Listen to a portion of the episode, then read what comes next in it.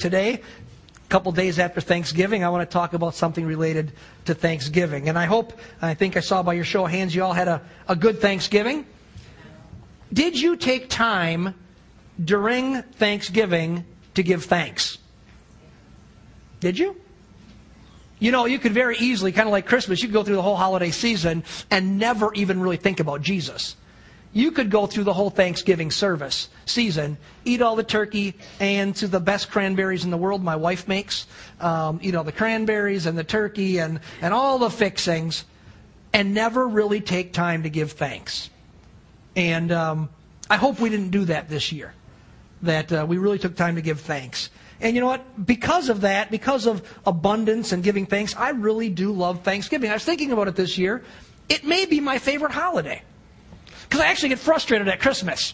That's why we're spending a whole month every year trying to reclaim Christmas. I get frustrated by the commercialization of Christmas. But Thanksgiving, except for the fact that they moved Black Friday now to Black Thursday, that you could go out shopping at 10 p.m. and stay up the whole night, which my boys did um, on a mission from us, actually.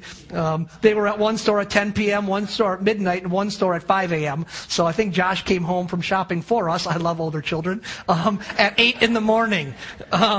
And so, anyway, um, that, you know, started a little early. But other than that, Thanksgiving, I just love it. It's a time of giving thanks. Plus, the Packers won, you know, and so how much better could it be? Beat Detroit and 11 and 0, and and uh, it's it's great. And so we have a lot to be thankful for, right?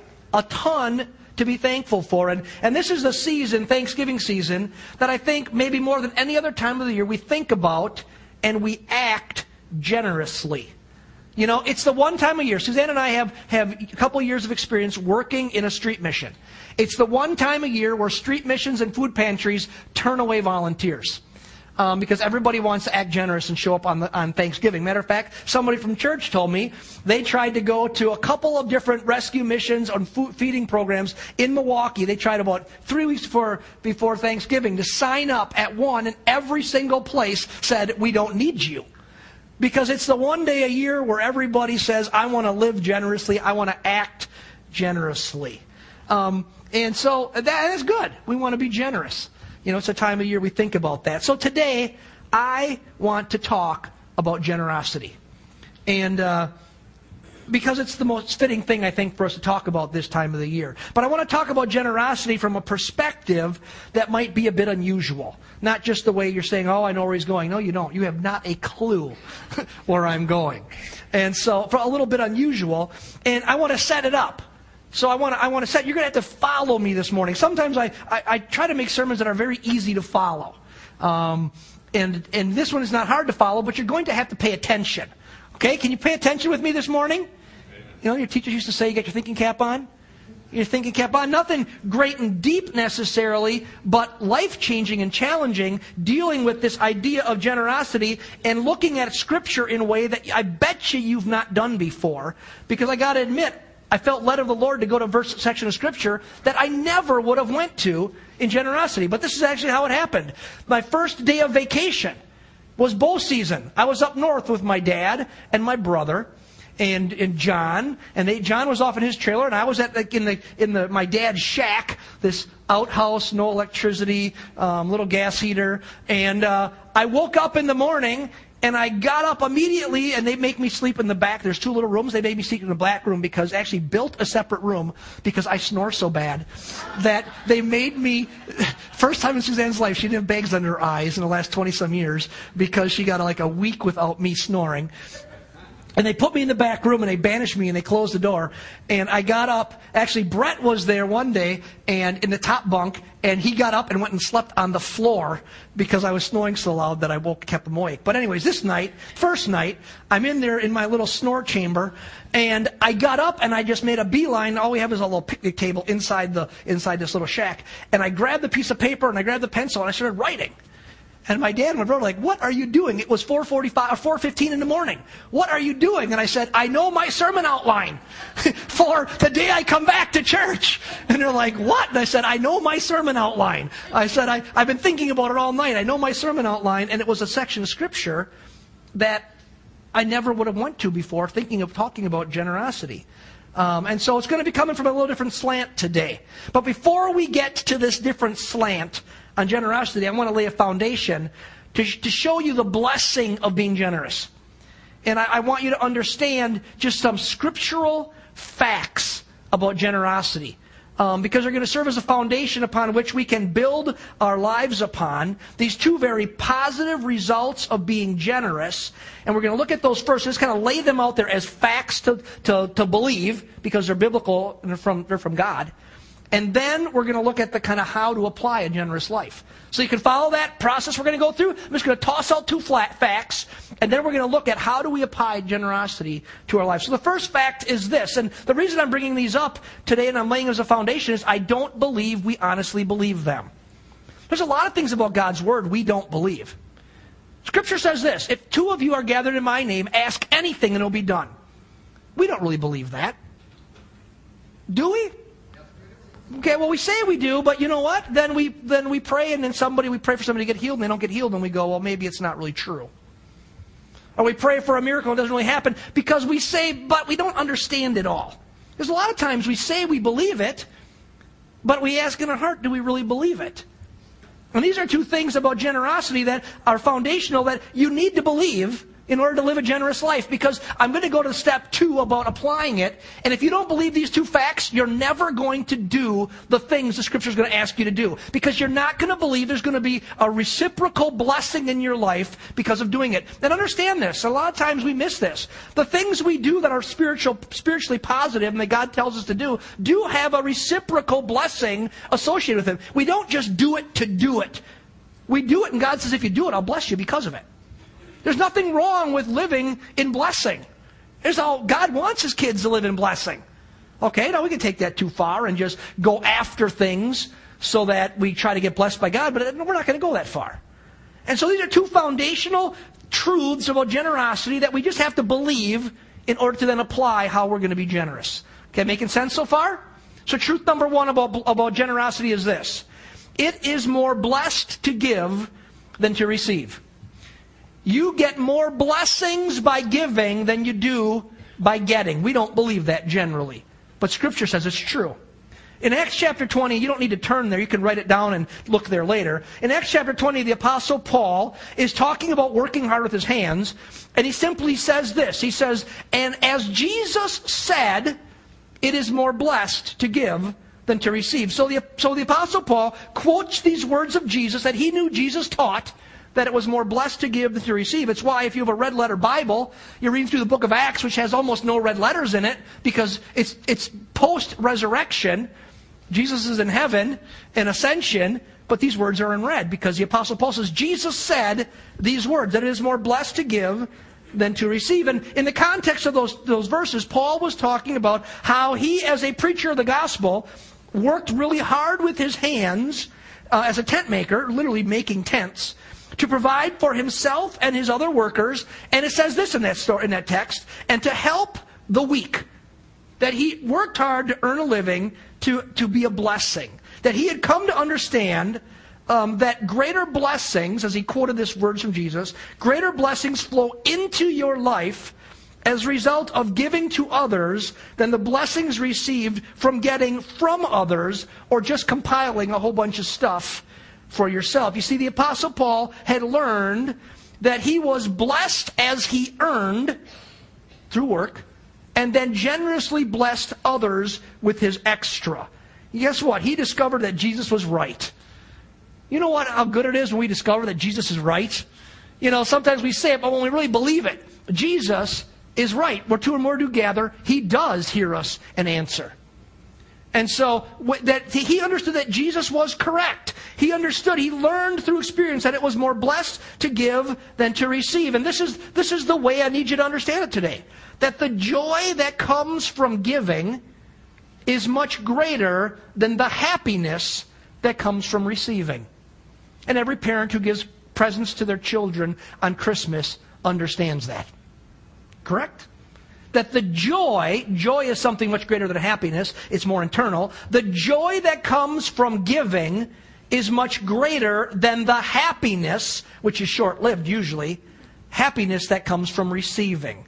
So for this first one, we simply just need to accept it for what it is a biblical fact straight from Jesus himself. It is more blessed to give than to receive. That's fact number one. Fact number two, as we're laying this foundation, just to believe that as we are generous, we will, will be blessed for it. Second spiritual scriptural fact is this give, and it will be given back to you. Give, and it will be given to you. Um, it's called the law of reciprocity that when you sow a seed, you get a plant. That when you give, God gives back to you. In Luke chapter 6, 38, is where we get this text, this, this verse from, or this, this, teaching from. It simply says this, give, and it's talking about giving finances. That's the context of this, of this verse. It says, give, and it will be given to you. They shall pour into your lap a good measure, pressed down, shaken together, and running over, for by your standard of measure it will be measured to you in return. You see, a biblical fact of generosity is that if you give, you get more in return. You get more back than you gave away. Generous people receive back blessings beyond what they give.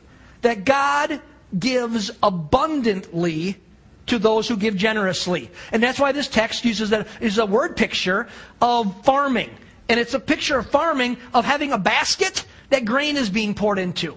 And it says that when you give generously, you'll get back abundantly. And it's like having a big bushel basket and the grain is poured in and they try to put so much in, they press it down and they shake it together. You ever do that with flour in a, in a cup? When you're, when you're baking, you shake it and it settles down.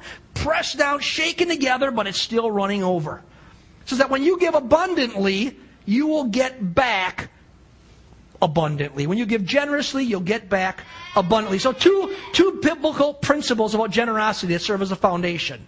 we got them. First of all, it is more blessed to give than to receive. We're blessed when we give, more than receiving. And number two, give and it will be given to you. You got those two? All right, that's first step with us today. With these in mind, I want to look at a section of Scripture that at first glance may seem to have absolutely nothing to do with generosity. But as we look at these verses, you're going to see that it has, really has everything to do with generosity. In fact, what it's going to reveal is how and where to apply generosity to our very real life situations. You know what I love about God and His Word? It's practical. He doesn't give ethereal things about His Word, and we're supposed to sit in some ivory tower and meditate on it. He gives us practical things on how we apply Scripture, His truth, to our everyday life, and that's what these verses are going to do. So grab your Bible, to the, open to the book of Matthew, Matthew chapter 5. We're going to read about 10 verses. Matthew chapter 5. We're going to read them, and then we're going to kind of digress a little bit and then get to them. But we have to read them first. Matthew chapter 5, starting in verse 38. You got that? Matthew 5, 38. You have heard that it is, it was said, an eye for an eye and a tooth for a tooth.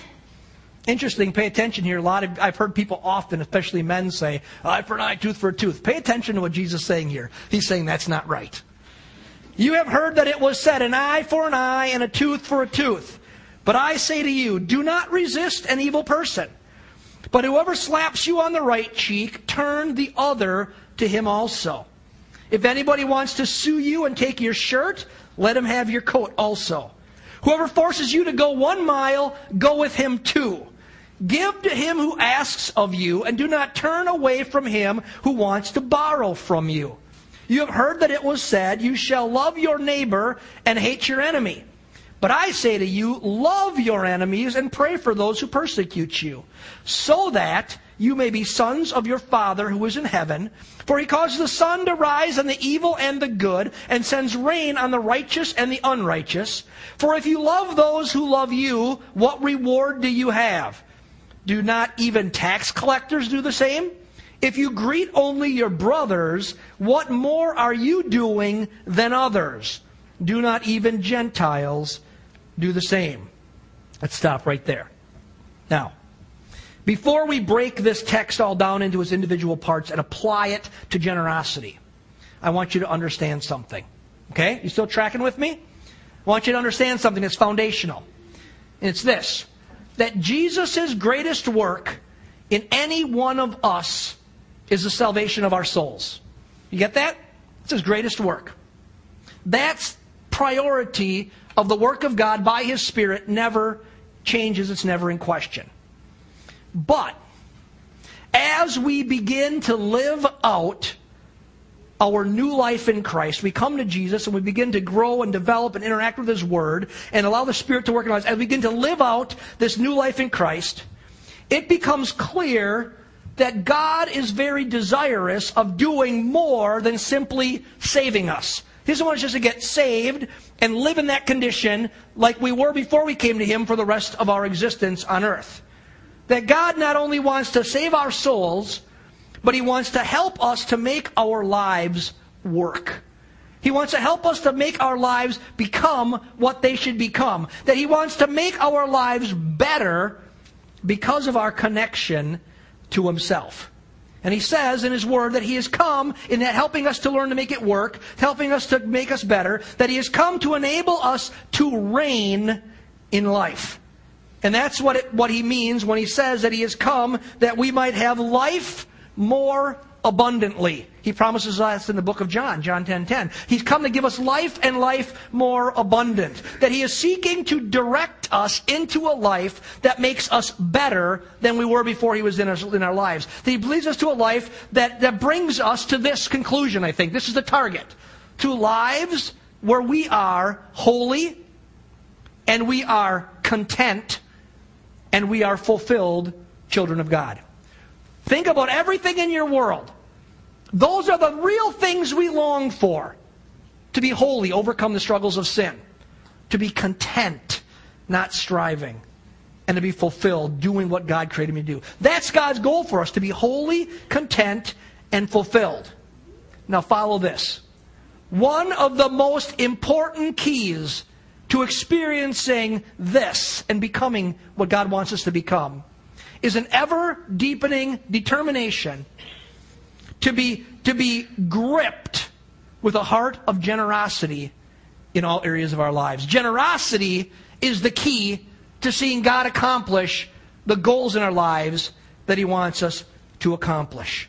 Jesus said this in Scriptures. He says, Freely you have received, freely give.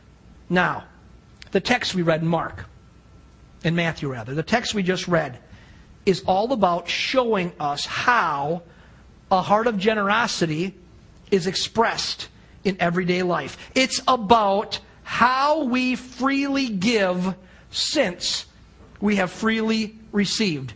That's what those verses are really all about. About how to live generously in a day to day world. And so let's look at those verses from, from this. Uh, we're, we're going to look at those verses from this perspective. But look how Jesus starts off in this, in verse 38. He talks about an attitude or a lifestyle that's not like that. Jesus first talks about a typical attitude in verse 38, about a non generous hearted perspective on life. And he says it like this He says, You have heard it said, an eye for an eye and a tooth for a tooth. In other words, normal, self centered, unregenerated thinking says do unto others as they have done unto you. That's what this phrase is really all about. It comes from the Old Testament law that said if someone knocked out your tooth, then your tooth should be knocked out in judgment. And that if someone pokes an eye out, that their eye should be poked out in judgment. It's about equitable justice. We say it like this tit for tat or even Stephen. It's non generous. It's give what you got and get what you gave. It's even. It's about just equitable justice. Eye for an eye, tooth for a tooth. But along comes Jesus, this radical, this man who, this God man who challenges us to a totally different kind of thinking. Jesus calls his followers to something different, to something better, to something higher. He calls us to live lives of generosity. And he says this He says, You have heard that, but I say to you. Verse 39 I say to you, do not resist an evil person, but whoever slaps you on the right cheek, turn the other to him. If anybody wants to sue you and take your shirt, let him have your coat also. There's no eye for an eye and tooth for a tooth there. Whoever forces you to go one mile, go with him two. Give to him who asks of you, and do not turn away from him who wants to borrow from you. You've heard that it was said, You shall love your neighbor and hate your enemy. But I say to you, love your enemies and pray for those who persecute you. Look at that. Jesus is saying that his way is different than the normal, self centered, non generous way. That his way is all about living with a heart of generosity. Isn't that exactly what that text is about? You've probably never thought of that before. That's exactly what this text is talking about. Look at the examples. Verse 39. He says, Whoever slaps you on the right cheek, turn the left cheek so he can slap you on that cheek. Is it really about wanting to get slapped and beat up? He's talking about everyday life here. Somebody abuses you. He says, How do you react? He says, They abuse you, they slap you right, turn the other. You know what it's about? He's saying this it's about being generous with grace. It's about being generous with grace. It's about showing someone grace and favor when there is absolutely no real merit for doing that. Eye for an eye, t- tooth for a tooth would say, You slap me on the right cheek, I slap you on the right cheek. You slap me on the left, I slap you on the left. That's what it would say. But Jesus says in generous hearted people, in Christianity, a generous hearted Christianity, that we are generous with grace, that we show grace and favor when there is absolutely no real merit for doing that. That it's extending grace simply because of generosity. It's going above and beyond the bare minimum. It's not you, uh, you know, they slap you, so you slap them. It's give generously grace to other people. Look at verse 40. It says they want your shirt, trying to take your shirt from them. He says, give them your coat also. What is that all about? It's about being generous with our possessions. It's being less concerned with stuff and more concerned with people. He says they come to you and they, they want your shirt. Give them more than they ask for. Be generous with your possessions. How about verse 41? So somebody forces you to go one mile with them, and I'll explain what that means in a minute. Don't just go one mile with them, go two. What's it about? It's about being generous with your life and your time. And you need to pay attention to this one because it'll rock your world. It'll turn your world upside down. And I got to tell you, as I've been going through this, I've been looking at this and saying, God, I don't really like what you have to say. You ever do that?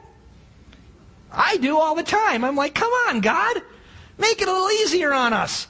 But we got to remember the foundation. He said, if we do these things, we're the recipient of blessings. If you give, you get back. If you bless, you're more blessed than receiving. So that's the foundation. We'll be blessed if we do these things. He says, go the second mile. Be generous with your life and your time. What's this a reference to? This is a reference to just everyday common life of a person in Jesus' day under Roman military rule. And that's how they lived.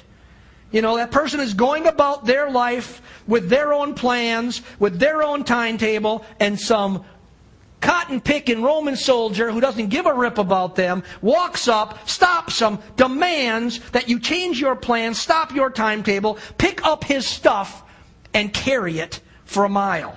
See, the law of the land of their, their day required that if that Roman soldier demanded it of you, you had to listen, you had to pick it up and carry it for one mile.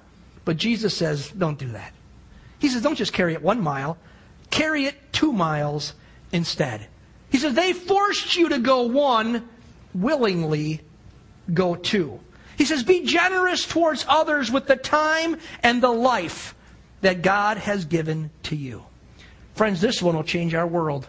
When we stop thinking that it's just all about me having my plans and doing it my way and understand that as I walk through my workaday world and I encounter things that challenge me to change my priorities, that there's many times that I have an opportunity to act generously, to change my plans and go the extra mile with somebody else to help them in order just to be a blessing.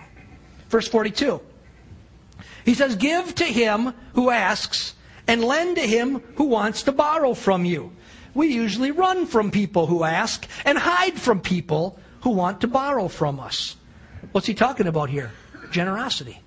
He says, be generous with your money. You know what?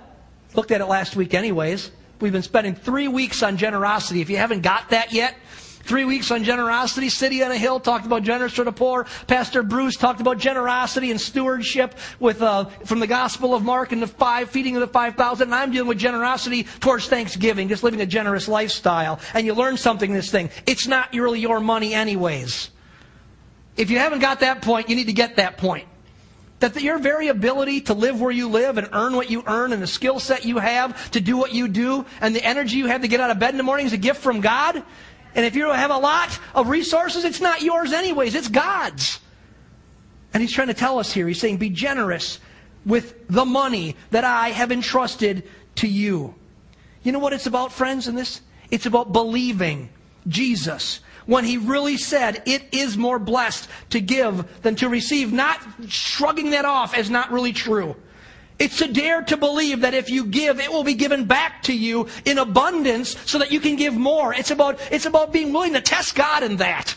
And say, God, I'm going to give generously, believing you're going to pour out abundance on me, pressed down, shaken together, and running over, so that I can give more away. It's about believing that. It's about daring to believe that generosity with finances leads to blessing and abundance. It's all about, it's all about generosity. Verse 44. You say this has nothing to do with generosity. It has everything to do with generosity. Love those who hate you and pray for those who persecute you. This is the hardest one on the whole thing for me. Bar none, the absolute. I'm working through this one in my own personal life right now, about in a situation in my life. Love those who hate you. Pray for those who persecute you. You know what this takes to do this one? Being generous with forgiveness. That's what it's all about. Being generous with forgiveness. In order to love those who hate you, or to pray for those who persecute you, who lie about you, who mistreat you, who fail you, you need to choose to forgive. You need to make a choice that with a heart of generosity to extend forgiveness to those who have hurt you the deepest. Friends, when you do that, it results not only in being blessed and blessing them, but it results in freeing you. Forgiving someone frees you from the chains of bitterness and anger. Generous forgivers are free and content people. You ever find somebody who won't forgive? They're bitter. But generous forgivers, person who, op- who accepts Jesus' challenge here to say, I'm going to ask you to act different than the world around you to be generous in forgiving people who have hurt you, end up being people who are free people and content people.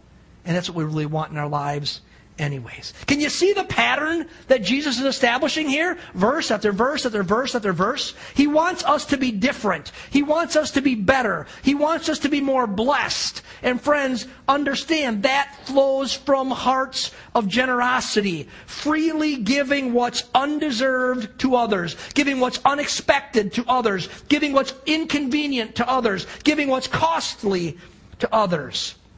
But look at what the scripture says happens if we will live the way he's challenging us to live. Verse 45. Look at verse 45. You can start out this way, summarize, say this. If you'll do all these things, you'll live generously in all these capacities. Do it, verse 45, so that. When you see something like therefore in Scripture or so that, it's saying, or because it's saying, all the preceding stuff is contingent upon what comes next. So do this so that you may, that, you, that you may be sons of your Father who is in heaven. When we allow generosity to flow, friends, we become like our Father in heaven. Now, don't miss this. Doesn't mean you're going to sit in a cloud. It's not what he's saying. Doesn't mean you're going to throw lightning bolts. The very real goal that we desire for our own lives and the goal that Jesus desires for us is to be what? We said it earlier. People who are holy and content and fulfilled. Right? We said it earlier. To be people who are holy and content and fulfilled. Friends, that is a picture of the Father. That's who the Father is. Guess what? The Father never has a bad day. Right? The Father is never frustrated. Our Father in heaven is never bitter. Our Father in heaven is never worried. And Jesus says, we become like the Father when we live generously, freely giving grace, freely giving possessions, freely giving time, freely giving forgiveness to other people. Because, friends, here is the answer giving releases something in us so that we can become more like the Father, more blessed, more fulfilled, more content, more joyous. The key is generous giving. You want to know the key to life? One of the most important after you come to Christ? It's generous giving. That's the key to what you are looking for. And I'm telling you, friends, that's counterintuitive. It's countercultural. The world says just the opposite. Get and you'll be happier. Watch every commercial on TV. You know what the worst commercial on for the holidays is so far? And I rank them. The worst one I've seen so far is some car ad where some guy gives his wife, and Suzanne pointed out to me, gives his wife a brand new car, and she's all excited. And all of a sudden, a different car drives by, and they go, oh, because that car is nicer than this brand new car. You know? That's what the world thinks. That's what we've been trained by media and the world to believe. Jesus says, I want to reprogram you. I want you to get you to think counterintuitively, counterculturally, and I want you to understand my truth that if you give, you'll get, that you'll be blessed when you give, more blessed than receiving. Friends, a key to life is that generous giving leads to abundant living. It leads to holiness and contentment and fulfillment. That's what we really want. That's the stuff money can't buy. That's what the person who got the brand new car in the commercial could never have. They had fleeting happiness because I got a new car and it's fleeting because a new, a better car drives by and they go, oh, I wish I had that one. That's momentary happiness from receiving something. But Jesus offers us joy. Deep seated, internal, calm, collected, survives anything joy when we become people who walk in generosity. We give away what we have. We give away our time. We say, God, I'll bless people. They ask me for it, I'll give it to them. We understand that is all just stuff that'll burn. And I want to live for eternity. Jesus says it. Generosity. Generosity is a key to becoming the people he wants us to become. Amen? Would you stand with me this morning?